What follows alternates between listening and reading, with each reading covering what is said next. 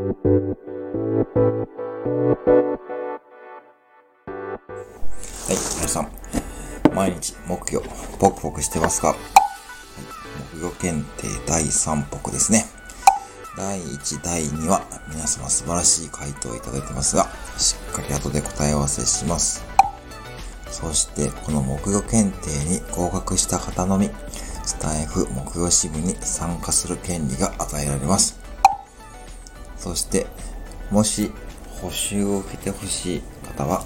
また改めて私のコメントで発表しますのでよろしくお願いします。はい、では木魚検定だいさん北、私が使っている木魚はズバリ髪の毛が生えてくる丸かバツか。私が使っている木魚はズバリ髪の毛が生えてくる丸かバツか、答えてみてください。そして